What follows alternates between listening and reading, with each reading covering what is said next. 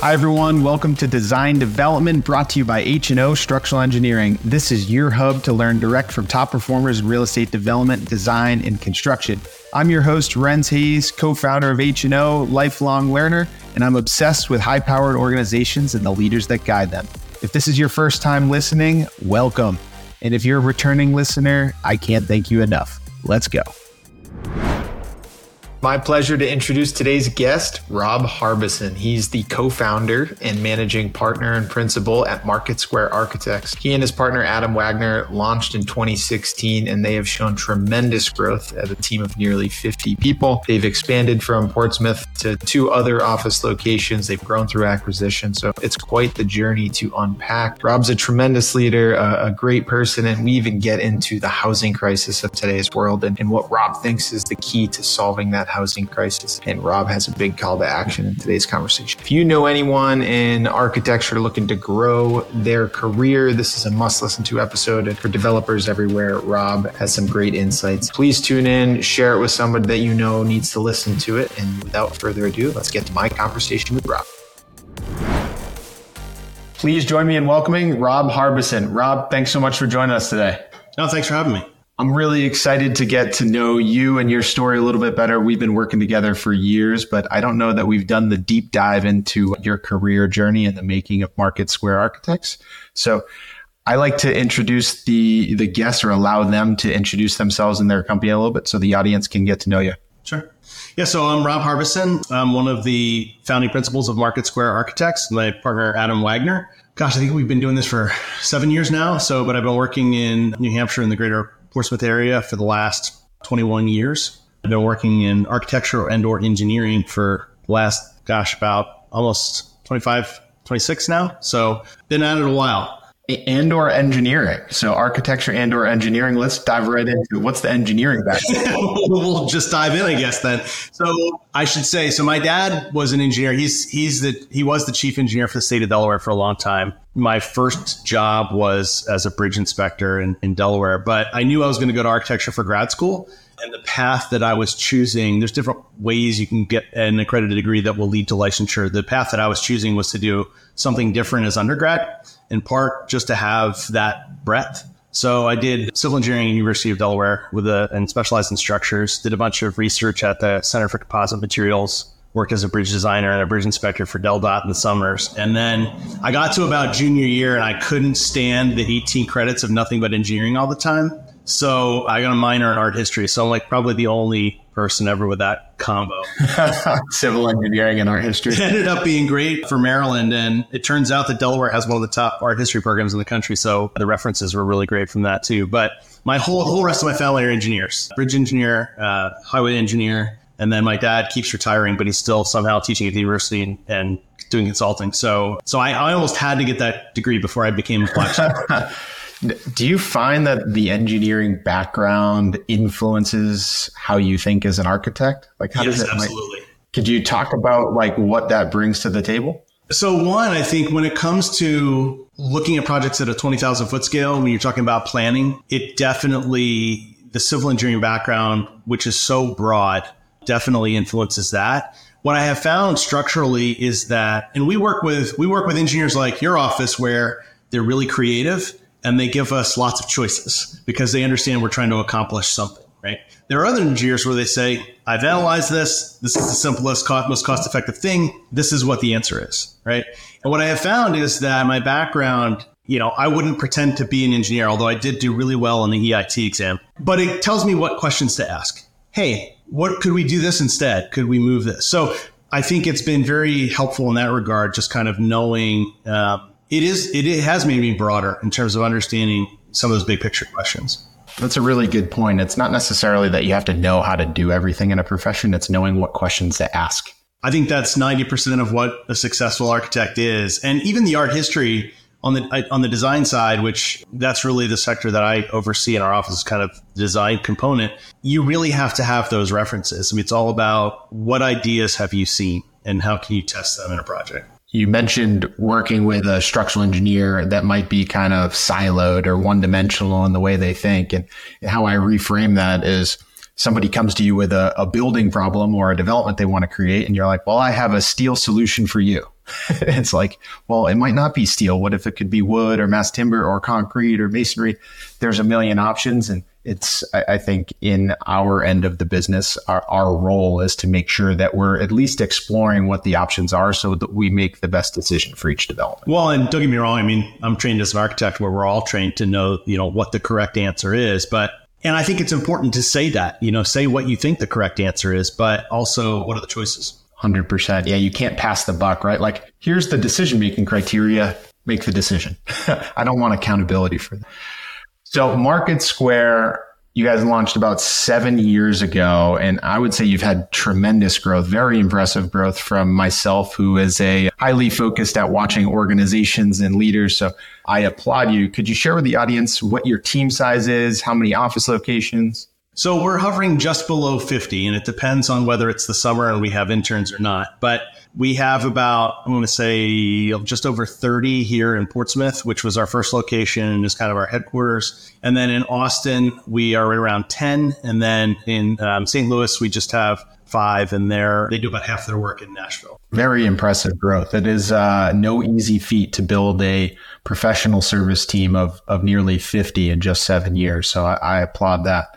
And we're going to dive into some of the leadership and perspective and, and how you got there. What market sectors do you serve? So we work in just about every market sector. I would say we we don't do a ton of public RFP process. We don't. We do sort of when we have when we have the right team for the right project and we have experience in that sector, we will periodically pursue those. But that's not necessarily a focal point, but just about every other market sector. So Adam, my business partner's background is all in large scale commercial, multifamily, student housing.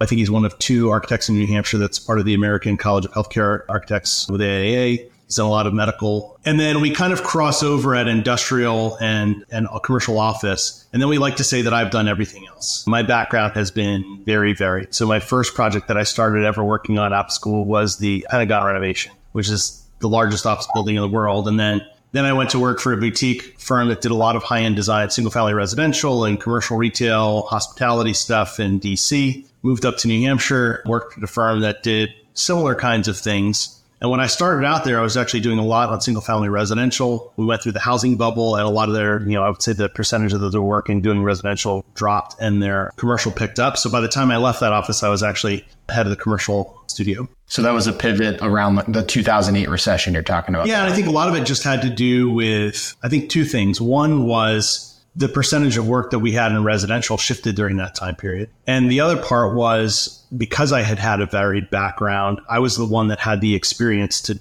to on the commercial side of the code, where that office primarily before that had been doing focus more on high end residential and you know commercial was more for downtown approval processes for people that had been residential clients after the housing bubble there was more work on the commercial side and i was the one who had done a lot of that before just in terms of code review and the, the different types of things that are involved in commercial projects. was there any pivot, any strategy that you particularly took to kind of lead into the commercial realm? Did that work just kind of find you as a known architect in Portsmouth, or were you outbound doing business development, seeking out these opportunities? I think I think what I found is when I came to to the office I was working at in Portsmouth, I was just hungry. I mean, I think I was, you know, I was a young architect and I wanted any responsibility that anybody took. And when I found at that office, I was not given a lot of access early on there to the design side. That was kept pretty tight within a couple of people. It was not really it's sort of a studio environment. And as a result, I was like, sure, I'll, you know, I'll take on the stuff that nobody else wants to do.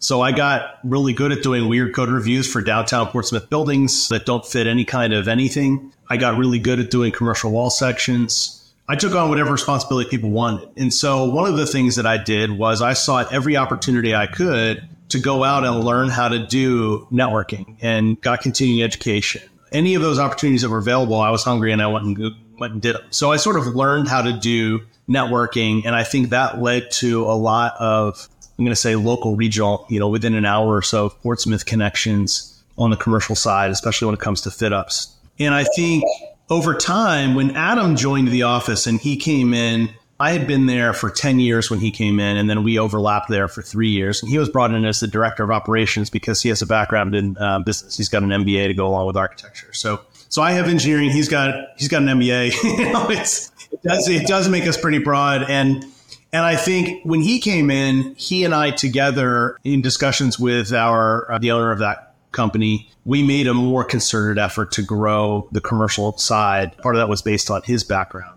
And then we really did kind of target people we wanted to have conversations with. Really good lesson in in your strategy to overcome what maybe f- felt like you were in a siloed position, right? Pigeonholed, as they say, because there's nothing wrong with it, but there can be firms that grow where there's a select few or a select group of people that are responsible for all the high level design thinking. And then once that that vision is kind of cast, that conceptual design, they can get other architects to come in and start executing, let's say, the construction documents for them. But that can limit growth for somebody that's just building documents and not getting exposed to the theory and, and how to work through a conceptual design process.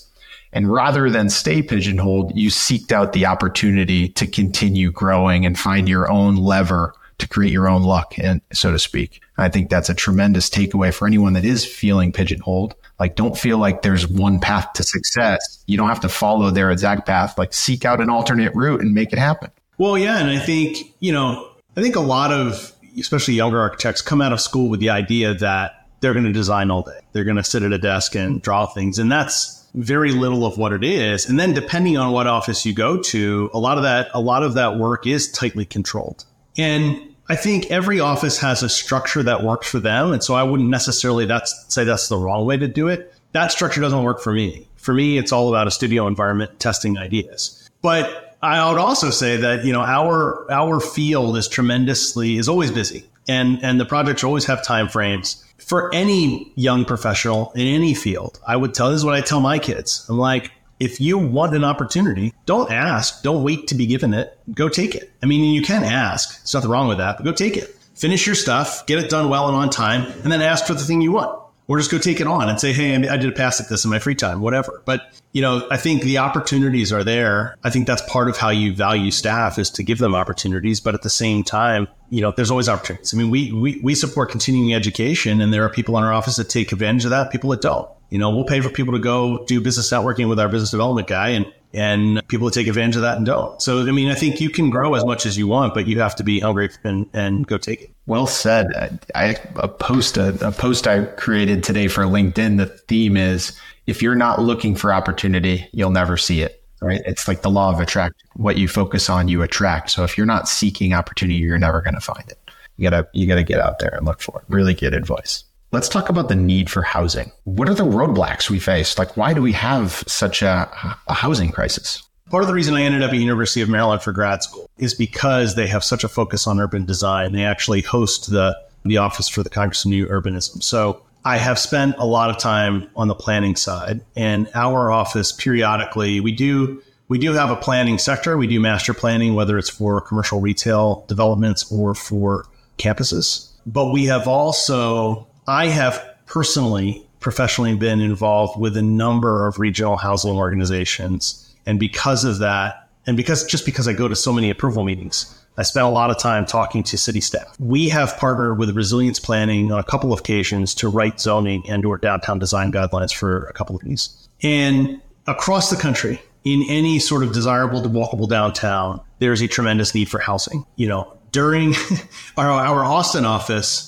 Austin right now has, I think, around 150 people moving there every day. And that has been true since oh, before oh, wow. COVID. And during COVID, not a lot came to market, but there's a lot of need. Up here in the Northeast, north of Boston, we've been talking about that forever. We've been talking about housing in downtown Portsmouth and the need for housing in, you know, since for 20 years. And it's really actually what's amazing is despite all of the development of Portsmouth, it's only been in the last three, four years that we've actually increased the number of housing units which means that with all the new development, at the same time, we've been decreasing density. And part of that is because of the cost per square foot and who has the money to buy that space. Yeah, it's very difficult. One of the things that I learned in, in grad school from a professor who, who used to work for the office of the Lower Manhattan Development Corporation is basically the way that you get what you want is you remove all of the barriers. So you take your zoning book and you delete almost everything for the thing that you. And a lot of towns now have character based zoning, but they still have things like historic districts.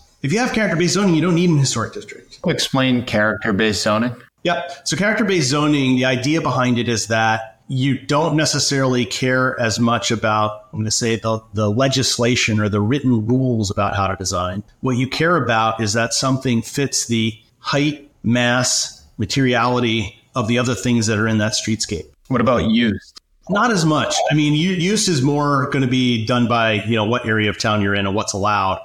But it basically says, hey, if you're on a street that has a bunch of three story buildings with front porches that are a half floor up from the street, your building should be something like that. So it's much more about those generic guidelines than any particular style or any specific rule. And the idea behind it is that it makes it way easier to design. But just yeah, by comparison, so we helped to write the design guidelines in Dover along with the resilience plan. In Dover, New Hampshire, um, there are five districts. The design guidelines for that downtown are 10 pages long front and back each side for each district. And it's very, these are the materials you can use. This is how you can use them. These, this is the allowable height of your building. This is the setback. These are the types of features we want to see. Pretty easy shopping list for any design professional. Yeah, that makes it quick to digest and make decisions. In Portsmouth, they also have character based zoning. Theirs is 137 pages long. Almost because of the way that it's written to such a fine degree of detail, almost every single lot becomes a unique lot, and you have to go through an approval process and get permission and so the process here ends up taking eight months, where in Dover it takes two. Essentially, because it's so detailed, any new proposed development is needs a variance or a special approval to because it doesn't abide by those. Exactly. And it never it never fits exactly what they want. And sometimes even if you follow the letter of what's allowed, it doesn't make sense for the lot. And so then you have to go through a, pro- process anyway. The answer to to, you know, if you don't want something to get built, write a whole bunch of sentences and rules about it. And that time frame and cost will keep it from getting built. And part of it is just who can even enter as a developer. If you want a local regional developer, you're talking about a lot of up, upfront at risk costs before you have an approval. If you want a particular use to get built, remove all the barriers. You know, an example I would give is back in the 80s when, you know, there was all kinds of crime in Central Park and New York City was trying to clean that up. They realized that what they really needed downtown was pedestrians pedestrians are the answer to a lot of problems in downtowns, whether it's first floor retail or whether it's um, reduce, reducing crime. It's really pedestrians. So what they did is they said, hey, developers, if you um, do 50% of your building residential, we'll give you an extra 10 stories. Guess what magically happened? hey developers, if you if you do 40% of your ground space as a public plaza, we'll give you an extra 8 stories and we'll waive a planning board process guess what magically happened, right? The answer is always remove all the barriers. So another example I would give is we were working with resilience planning with the town of Rochester for zoning. And what they really want more than anything else in Rochester, New Hampshire is to activate their first floor commercial space. They have this beautiful historic downtown and they have all these vacant windows on the first floor. And we told them after we went through several rounds of study with the town and the community and talking to the planning department and certain stakeholders, what we told them to do was get rid of their requirement for first floor commercial space. And at first, that made no sense to them at all because that's the only thing that they wanted out of this whole process. and and eventually, we, we we got buy-in from the town staff, and the town staff couldn't get it approved by the select board. And so, finally, after three or four rounds of that, they came to our office here, and we had a meeting. and I told them the way to describe it to their select board. I said, "Look, twice a month we meet with you guys." and I drive to Rochester at eight in the morning for an eight thirty meeting. And I check my email for 15 minutes. And then all I want to do in the world is go get a cup of coffee. And I can't. I have to get in my car, drive back out to the highway intersection to Dunkin' Donuts and get a cup of coffee and come back. So if you get rid of all of your first floor requirements, which you're just requiring developers to build a floor of vacant space, and you allow people to do completely residential buildings, which by the way, every major city in the world has, the second you have enough pedestrians that a Dunkin' Donuts naturally forms in your downtown, then you can put your first floor requirements back in place. And that's part of what people don't understand too. You know, zoning is a hundred year process. It's not overnight. And also you can change it. anytime you want. It needs to be changed. Yeah. So they removed all their first floor requirements and now they have, I think, three new residential developments in their downtown. And when you're already seeing some of those first floor vacant res- retail spaces start to fill in. And, and again, as soon as they do, great, put your requirements back in place for 50% of the first floor to be retail. Pedestrians boost the local economy, right? Because it's all about pedestrians. And and you know, and the other part is, you know, so a lot of the people that come out to the public meetings, and by the way, 80% of which are not, you know, against whatever's being built, everybody says they want housing, and then they go out to fight every project that has housing. The you know, what I would say is a lot of those folks tend to be concerned with things like property taxes, which don't get me wrong. I mean, there's there, first of all, multifamily housing, you're not adding any kids to schools, not school age kids. And by the time you have two school age kids in a two bedroom apartment, you're moving to a single family house anyway. But but 80% of job growth is created by essentially small businesses, either startups or small, you know, those aren't coming from our 55 and up communities that we keep improving every. And will your taxes go up over time and will you over time add kids to your school districts? Sure. But all of those people will be tax paying residents in single family houses. And the other thing is I don't care because now your property is worth twice twice as much. But what people will say is, well, I'm concerned about rental costs and old, you know, old folks having to move out of their places. And it's sort of, well, housing is also for them. So you can sell your single family house and move to a two bedroom if you're retirement age. But also, if you want to control rents, the best thing to do is get as much square footage online as possible. And that's again increasing density. So the answer the answer to solving those problems for housing cost and availability is always density. And we say no to that all the time.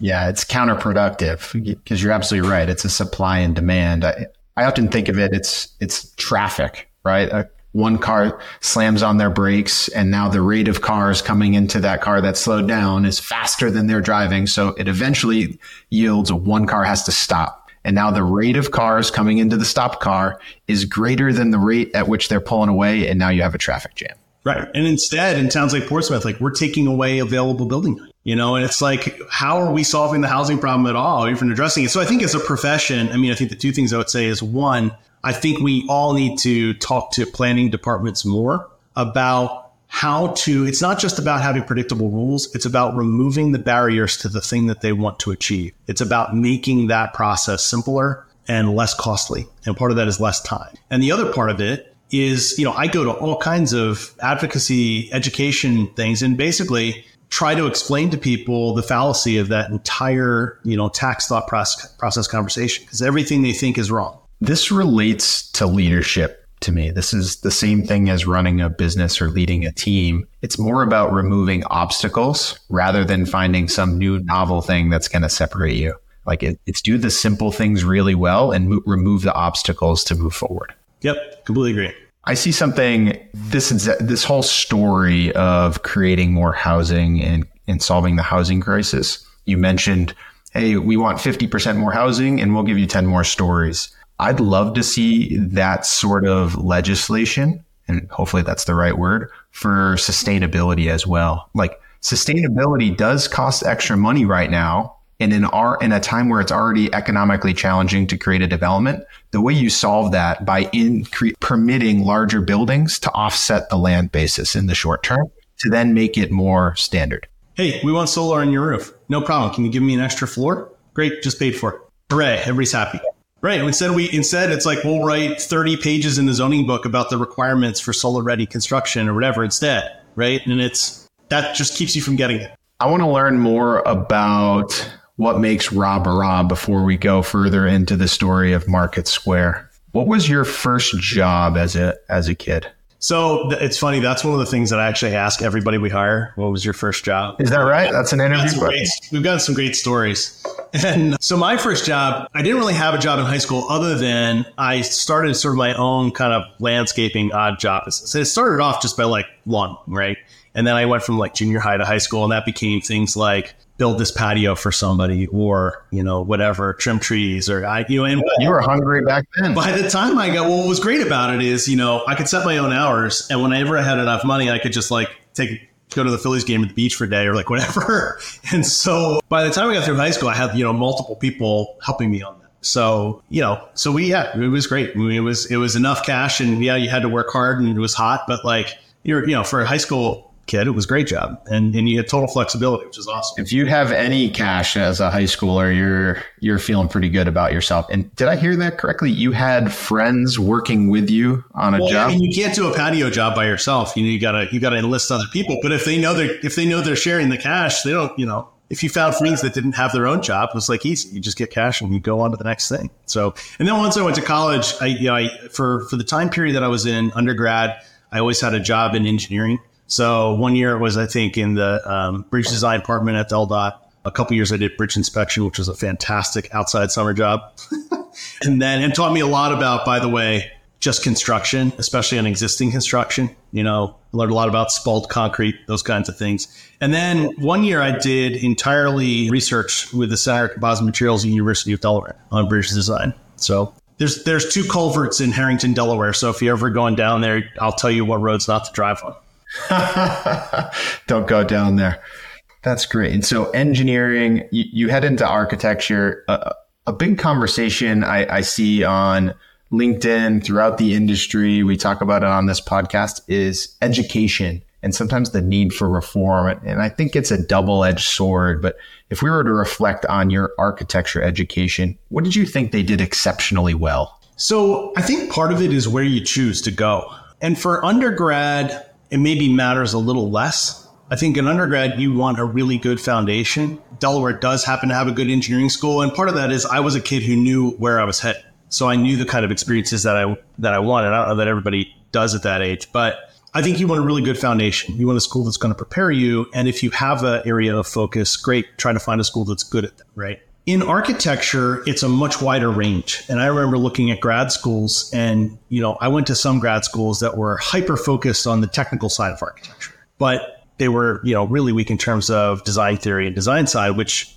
you know, school is the time to test that, right? I went to other schools where they were like, you should just buy a fountain pen and write about things that you think over the summer. And, you know, you would walk through the different spaces in those two schools. And in the first one, you would see these like giant wall section models that had ducts and I beams and things in them. And the second one, you wouldn't even know that it was architecture. It was sculpture, right?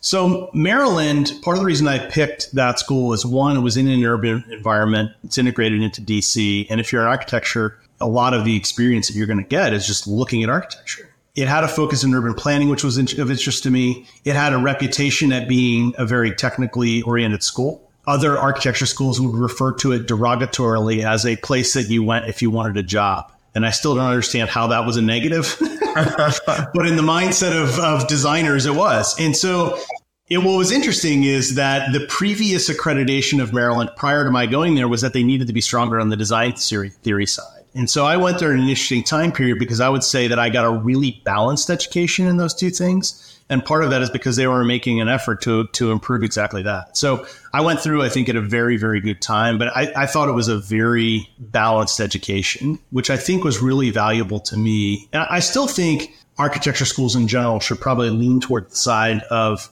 design theory exploration more because that's an environment where you can really test it and as a young design professional, no matter what office you go to, you're going to have limited access to that, I think, in the short term, unless you do competitions or, or things of your own. And I would tell everybody, like in that time frame, you should go out and sketch things all over the place and grab ideas that way. You're you're learning at that point, so it might not be productive or earning a dollar, but it's building the skill so that you can earn with it later on. Right. Well, and even if you're sketching other people's stuff, it's still training your hand and your mind to think about things like proportionate height and area. So when you do get those opportunities, you can succeed. But yeah, I think Maryland Maryland was very practical in in that you know I felt like I got a very balanced education where architecture was more than just design. There, you were also solving the problem and making a building that was functional.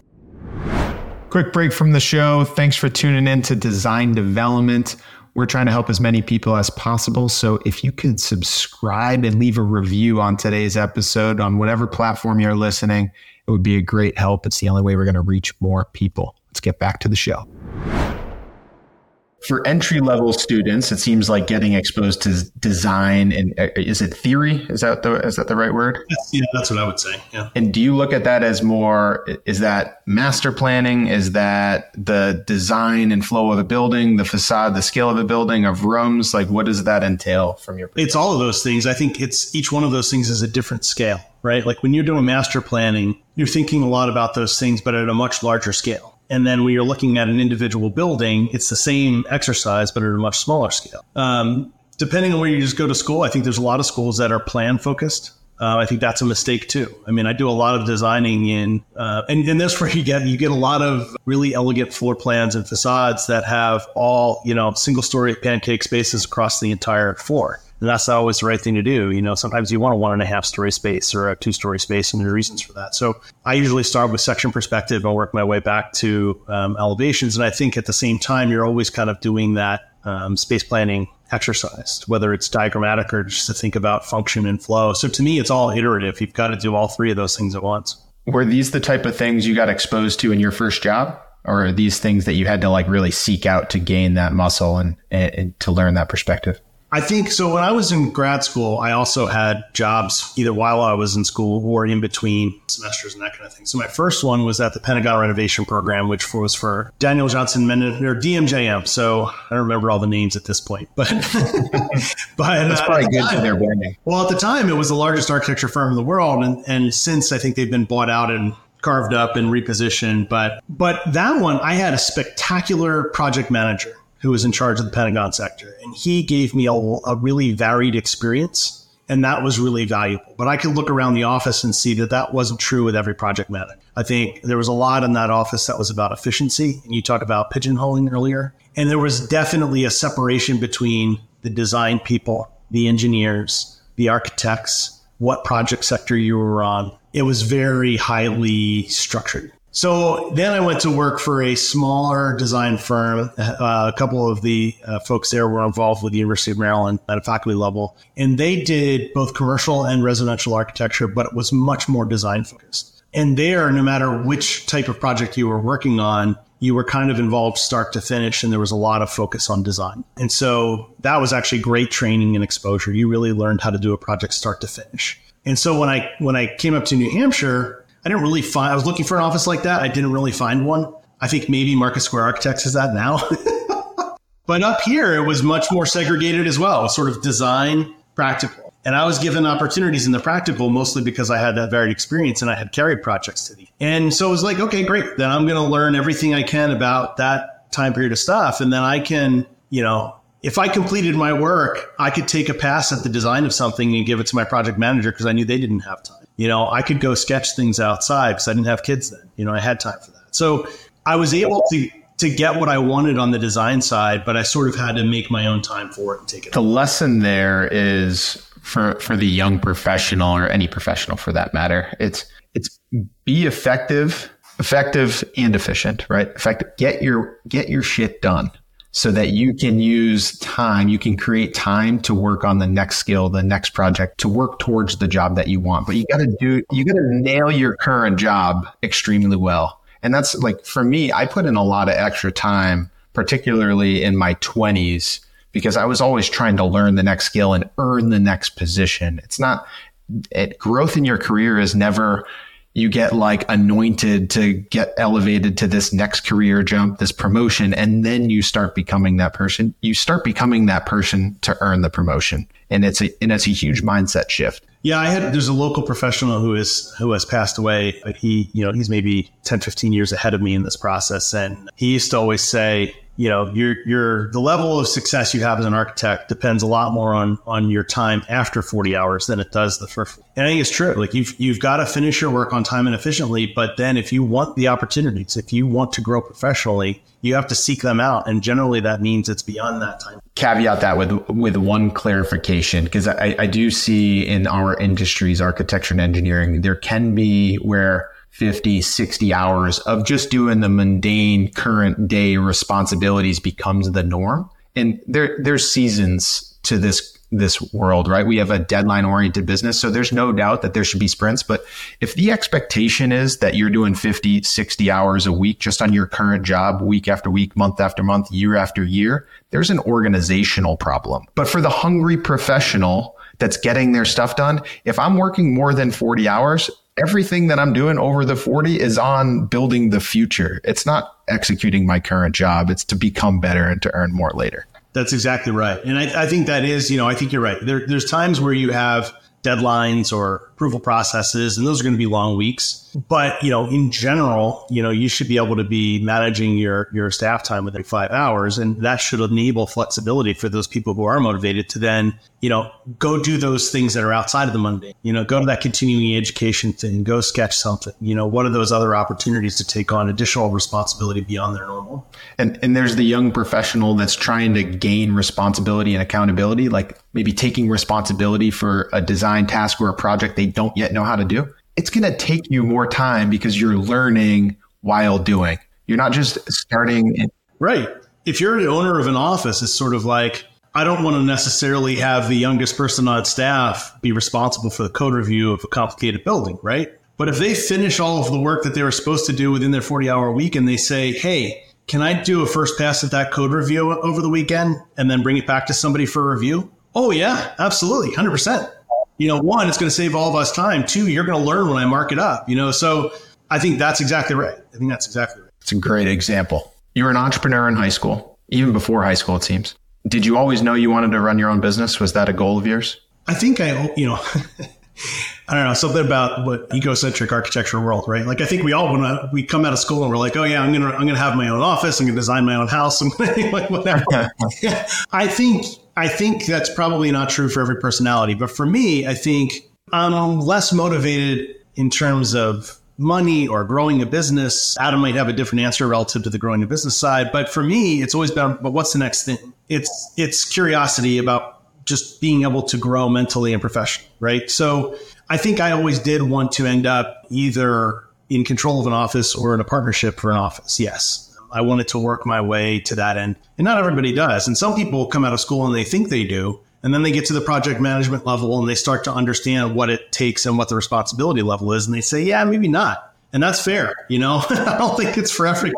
And, and you know, I think originally I started out in the profession and I'm like, I would love to at some point, you know, move back to Delaware, maybe Brandywine Valley someplace, have an office of 10 people focused on boutique design and, um, and run that office. I think now, I, you know, I'm not necessarily in that kind of office. Not that we can't do that kind of work, but I think in, you know, where I'm at now, I don't think I would ever want to be in an office without a partner. Going through COVID, going through a housing bubble, like I think it's just it's if you don't have someone else to bounce ideas off of or talk through how you're going to go through it together and how that support structure, I think it's it's a very it could be a very stressful profession. I'm a huge advocate for for partners. I, it wouldn't be the same without Jeremiah, and I, I honestly think we'll be partners in whatever venture is, is in front of us. Like you said, your decision making, it's like uh, the sum is greater than just like one plus one doesn't equal two. It's a multiplier. Your decision making, your confidence going into those decisions, just everything is elevated when you have a, a quality aligned partnership. Yeah, and I think for Adam and I, what's really been beneficial is that we do have, so like I said, we sort of have opposite backgrounds. He has an MBA. He's come from a large commercial world and, and is able to focus on those things. I, I bring a whole other set of market sectors that gives us, I think, a, a broader office. And I think I have a much stronger background in terms of planning and design. And, and I think we both respect what the other person is really good at we both understand when to bring in the other person for expertise and, and I think we respect each other's what each of us brings to the table. And at, at the same time, I think the other part of it is you have to be able to check yourselves, right? And so I think both of us are, are able to do that. So I think we complement each other very well and we sort of overlap in the middle and see eye to eye on the big picture stuff. How do you divvy up leadership responsibilities? You've certainly highlighted how you complement each other as architects and background, right? That really gives Market Square this broad opportunity to to kind of attack any angle of the market. How do you divvy up leadership responsibilities and the other things that companies and leadership teams have to do to grow? Well, I think I, I already sort of maybe led into that a little bit, but I think you know Adam with his background and, and, and um, having the MBA is really fantastic from a business side. You know, I don't. I think architects that are trained as architects have to probably work really hard to understand the business side on an office of their own. And I think that wasn't a huge leap for us with his background. And, you know, I, he loves spreadsheets. I mean, you should see some of his Excel sheets. I saw last year when ESPN was doing their annual The Ocho thing. One of the, one of the things they had was the international like Excel championships And I'm like, Adam, you gotta, you know, you should sign up for this. So get in there. And for me, it's like, you know, I can, I can hop on, uh, hop into our network and look at the, you know, where we are from an annual annual budget standpoint or how we're doing for revenue at any any time I want. And he's been able to build a level of detail and understanding that, you know, in a really strong way. And then for me, it allows me to focus on design and training of younger staff. And so I oversee generally all of the aesthetic design that comes out of our office. And um, when I say oversee, I really sort of mean it that way. We have a very studio approach to that rather than a I design everything and hand it off to somebody. Um, and, and architecture offices range in the spectrum of, of where that is, but that's kind of the way we approach it here. And then it's a great opportunity for your staff, like we kind of spoke to, about from your your per- personal journey. And then Adam, I think, you know, he oversees a lot of the projects in multifamily and some of those larger scale things where that's his background and has more senior PMs for projects of that size because of the nature of the projects I'm working on, which are everything sort of from that down to, you know, like the music hall lounge across the street. I end up with on some of those, I'll, I'll call it more boutique design projects like the music hall lounge I'll end up with younger younger staff and younger PMs. And so there's a lot more mentorship in terms of uh, I think my side of the fence as well. Anybody you leaned on? So the two of you go into starting your first business together. Was there any leader or mentor book, any resources that you really leaned on to help guide you as you launched Market Square, which is on a presumable rocket in seven years? Probably not as much as there should have been. and I, I think part of it really is just because Adam and I's skill sets are, are opposite. I think the other thing too was, you know, we haven't done a ton of marketing. I think most of our projects have come from people we have relationships with. And so part of it is we got too busy to do that too quickly. And, and really that had to do with people who had worked with us before who trusted that they were going to be that we were going to be able to do it with three people. And so we we ended up actually getting really focused really quickly on just managing projects effectively, delivering them yeah. well, and Tremendous. making sure we had enough staff to do them. And having said that, I think Adam's answer would be totally different mine. I think I think he probably would have more resources of what you're talking about in terms of books or mentorship on on business side. You know, for me, my dad when he left State Highways ran his own office for a period of time as a consultant he was definitely a resource that I would bounce ideas off of. There's another another civil engineer up here, Greg Michaelitis, who is now, you know, he's like, he's a lot like my dad actually in that he's retired multiple times, but is still doing work. and and same thing, he's he's owned a business before. He's I think mentored people. I think it's just an interest of his to mentor people who are growing their business and kind of doing the same thing he did. So, same thing. I think he was somebody we, I would bounce ideas off of. But yeah, there wasn't necessarily one resource in how to how to go about that. I think it was more just leaning on past relationships. You know, some of the the partners that I had in DC, uh, same thing. I think were available for questions driving a ton of work off of past client relationships, new client relationships. It seems like building a team and building a pipeline of work was really a gift of yours. You then looked across the country and considered ac- acquiring another firm. And that led to you buying a firm in Austin, which is one of your current locations. Could you walk us through like how that came to be and what led to that? Yes. So, you know, I think in general, you know, if Adam, when Adam and I started this office, I think we don't necessarily have an interest in, in being a, you know, 140 person architecture firm in Portsmouth, New Hampshire. I think we don't want to be that one big office in one location where you don't know half the people in your building. Like we, we want the small studio feel in our offices for a lot of reasons. Adam and I, between the two of us, because I came from, from the mid Atlantic and he had done a bunch of work for um, people across the country over the years, we had licenses in like 25, 30 states. And so we were like, well, why don't we leverage that? And so even though most of the work we did initially was within a couple of hours of our Portsmouth office, you know, we had somebody regionally who does bank branding all over the country, and we became their architectural partner. You know, we've we've done senior living in a lot of different places. So, you know, we we found that that was of value, and that regionally we were one of a few offices I think that had that many licenses, and so it gave us a little bit. You know, so again, back to breadth. We had gotten busy in Texas. And we were actually we were looking for someone who could be more local and manage projects, and maybe we could build a office around them. We didn't really find that. So it wasn't that we set out to acquire an office. I think we found an opportunity where there was a, you know, 70 year old architecture in Texas who had a 40 year portfolio whose office was very similar to ours in philosophy, who didn't want to manage a growing office again. And so it worked out really well to allow him to sort of transition out of that And for us, it gave us, you know, a really strong, I think, regional history, especially. And, and part of it is it's not even the portfolio, it's understanding what the approval process is like in each little town and all of those things. So so that worked out. And I think for Adam and I, it's we didn't necessarily plan any time frame around growth or any metrics around growth, but when opportunities become available, I think we evaluate. Well said. You mentioned earlier how you weren't really driven to to say build this massive organization. You don't have a metric for growth, but you're naturally curious and driven to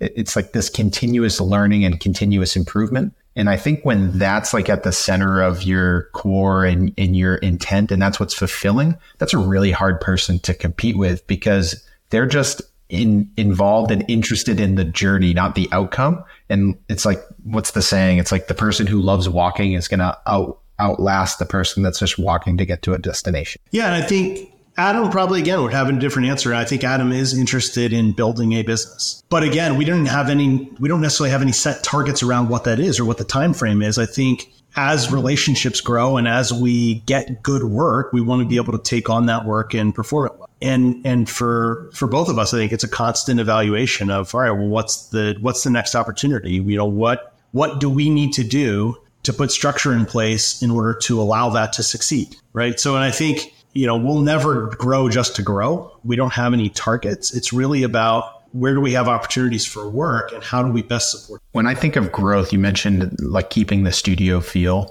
in in at H&O we are growing nationally as well and we have a similar growth strategy and and one of the one of the attractions to opening up other offices or growing through acquisition in other cities is it allows you to expand your target market while staying specific to the people that you provide the most value to, but you expand your reach because you're in a different geographic location. It's like if there's 10, these numbers aren't relevant, but if there's only 10 clients in Boston, you don't want to build a firm that needs 20 clients to grow to actually sustain growth if you're just located in Boston. But if there's 10 here, 10 in Miami, 10 in Denver, you can open up these studios and hit your avatar. So your growth opportunity and total addressable market is just opened up geographically. Well, I mean, we've had clients where they'll be working in one area and they'll say, Hey, we have this opportunity over in this other place. Would you guys go there? Right. And it's not like I'm going to go open an office for one project necessarily, but you know, if you're able to build off of that and then you get other referral projects from that client, I mean, there are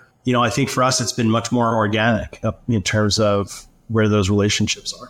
100%. Yeah. And unfortunately, I, I think the beauty of architecture and engineering is we truly can service a project from anywhere. I think the economics, it, you have to get to a project of a certain scale for it to make sense to hire an, an engineer architect across the country. But well, and don't get me wrong, like I wouldn't do a hospital project without having it staffed probably locally, but but you know, like a bank fit out, it's if you have a good PM, it's not that it's not that hard. Uh, you can figure it out. Any lessons learned or advice for fellow entrepreneurs and business owners considering growth through acquisition? I think you got to really know why you're doing it. You know, if it's growth through acquisition, I, I think to me, you know, people might look at it differently. I think some people just want, hey, we have a new project in a place. We need a certain amount of bodies to support that. The acquisition is about people. Yeah, I don't know. Is it about diversity or revenue? I think for, for us, if we were going to acquire a place, I think it has to be something that would fit generally within our office philosophy and and also in terms of the type of work that they did. Again, we wouldn't just acquire to acquire. I think there are there are companies that do that. I mean, there are other companies that have a totally different philosophy and they do have growth targets and it's more about metrics or revenue. I think you got to know what the reason is why you're going someplace. You got to really believe in in that move and then how do you support it? I think that, you know, anybody who's going to a different place, it's really how do you support that towards success? And then I think success is going to be measured by whatever those initial goals are. It's great advice. Architecture, interiors, planning. When, when I go to Market Square's website, that's a, a statement right on the front. I, I love how succinct and clear that is.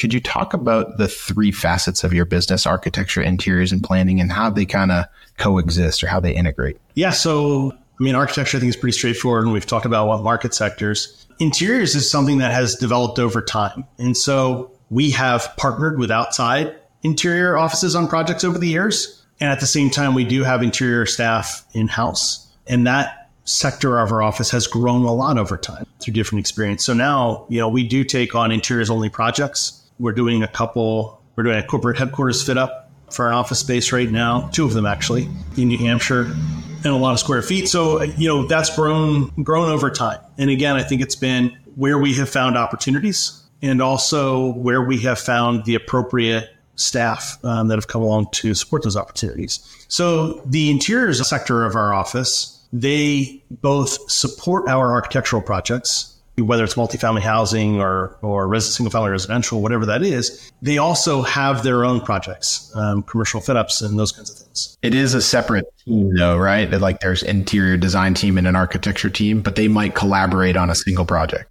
Yes, correct. And I think it really just depends on what the nature of the project is. Is there an architectural component? Is there not? Is the architecture the driver? Is the interior part the driver? Right. That that changes depending on the project. Master planning seems like a unique still, right? Planning is a little different. I, you know, I think architecture offices in general. There's a lot of architecture offices out there. Some of them have interiors departments. Some of them have interiors departments that do their own work, or some of them only have interior departments that support the architectural team. And then there's even less probably that have the planning. So a lot of that goes to myself. I have a background in planning. The Patrick Weber, who who is the head of our St. Louis office and does work in Nashville, has a planning background. So we have done over the years when opportunities have come up, we've done master planning for some campuses. We've done master planning for larger scale commercial developments that have multiple buildings. And I think that even on individual building projects, it really helps us to you know go through that approvals process with a civil engineer. And again it's really it's understanding what questions to ask. And it's understanding what those big picture project goals are. When you're looking at a planning project it's really at a 20000 foot view. And so i think you know again it's sort of that's not a driver for our office i love that kind of work i personally have a very strong interest in that so does patrick it has at times i think really helped us to be valuable where you know, maybe we started on a you know, like one-off building project for a campus, but it, it, it has enabled us to help them, you know, optimize a parcel based on a larger 20,000 foot view, you know, view of their campus. So I think that's been true. We did some work at Berwick Academy. We've done some work for Phillips, Phillips Exeter. And even those were, those were kind of micro projects. We were able to inform those projects and how they were laid out relative to a civil drawing to optimize the site. And then there are other times where the planning has been the driver and then individual buildings have come out of that. But I think it really comes out of an interest and sort of expertise that we just happen to have.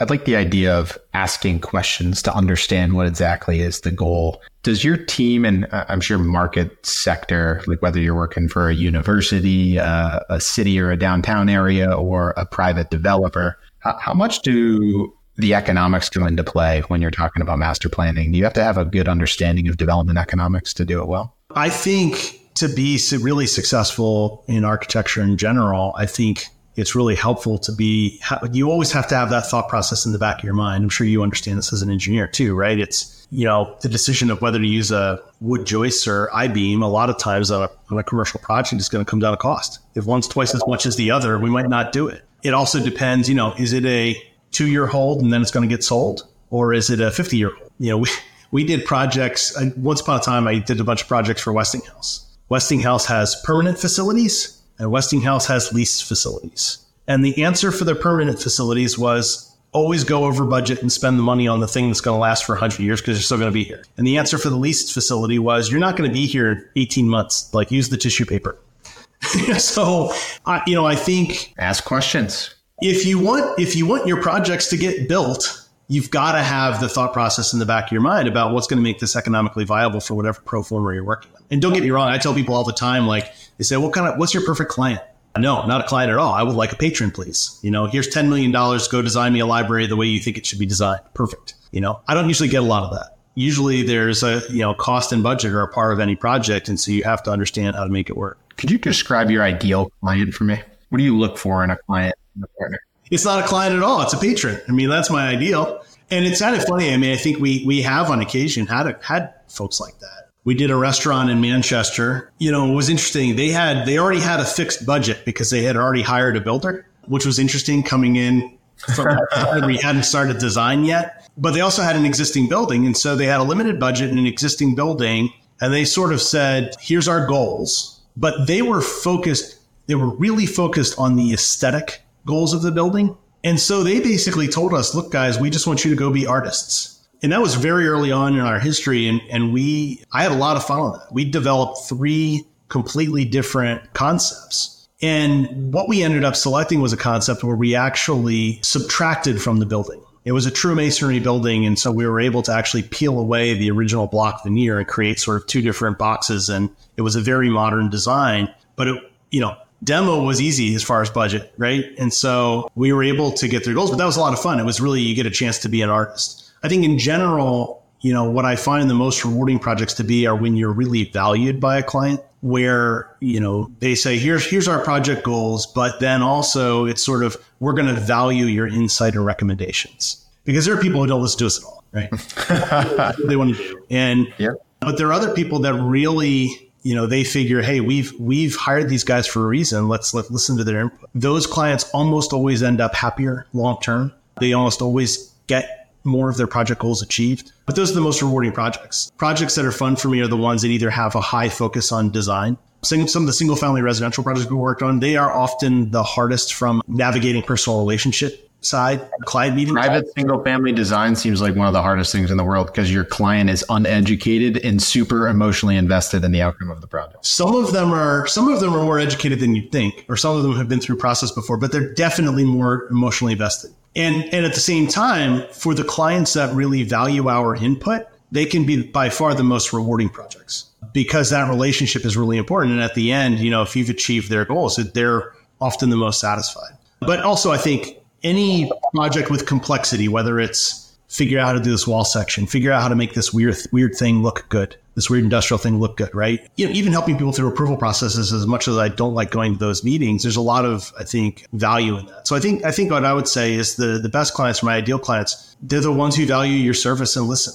And and valuing your service, it's like we don't argue with those clients about payment. You know, it's it's people who truly understand the professional service that they're getting and value. Well said. What can we expect from Market Square over the next five years? I have no idea. I have to buy a good crystal ball for that. You know, I think for us, it's it's we are going to be continue to be focused on you know working in all these market sectors, and I think supporting those project relationships correctly for successful project outcomes. And I think you know we will grow where it makes sense to support project relationships, and so we don't have a target in mind of hey we want to have ten offices by when you know there's nothing like that. I think it's really just continue to be who we are and and when opportunities come around evaluate them. When i think of growth and what i'm hearing you say is when you serve clients so well that they demand more of your services and when you serve them so well that they refer you to other clients and that your team is growing at a rate where they're capable of more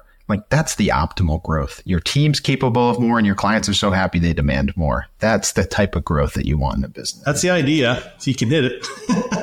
it's the great white elk that we're all chasing, right? And something I asked in closing of all of our podcasts are your favorite book or podcast that you'd recommend to the to the group. So I'm not a huge podcast person. I probably should be where like I have kids and I feel like that's an easy thing to listen to in the background, but I'm not. I in general, I usually have three things on my, you know, nightstand. I usually have like a, a book for fun when I come home from the planning board and I just need to turn my brain off. Uh, I usually have something that's current or topical. And then I usually have something that's professional. It might be a magazine article I'm interested in, might be a topic that I want to know more about, or it might be something like I have an interest in urban planning and I, I lived in Italy for, you know, a bit to study. And so I might read about Rome or whatever. I think one of the books that I read in grad school that I really thought was valuable was Kevin Lynch, Image of the City. If you're interested in planning, that's a great sort of overview of, of planning thought process at a high level. Architecture as Space by Bruno Zevi is good. Complexity and Contradiction by Bob Venturi. I, you know, I thought that was really, I didn't agree with everything in it, but it was very thought provoking. Those three books in terms of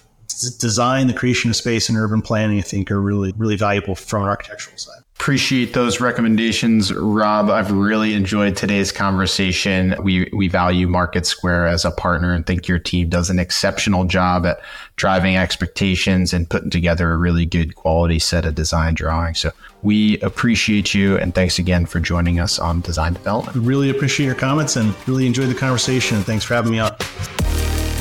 Hey everyone, thanks for tuning into Design Development. Real quick before you leave, our goal is to help as many people as possible we're a growing community and you're a big part of it. So just click that send button, send this episode to a friend, let them get those same insights that you got today. We appreciate you. See you next time.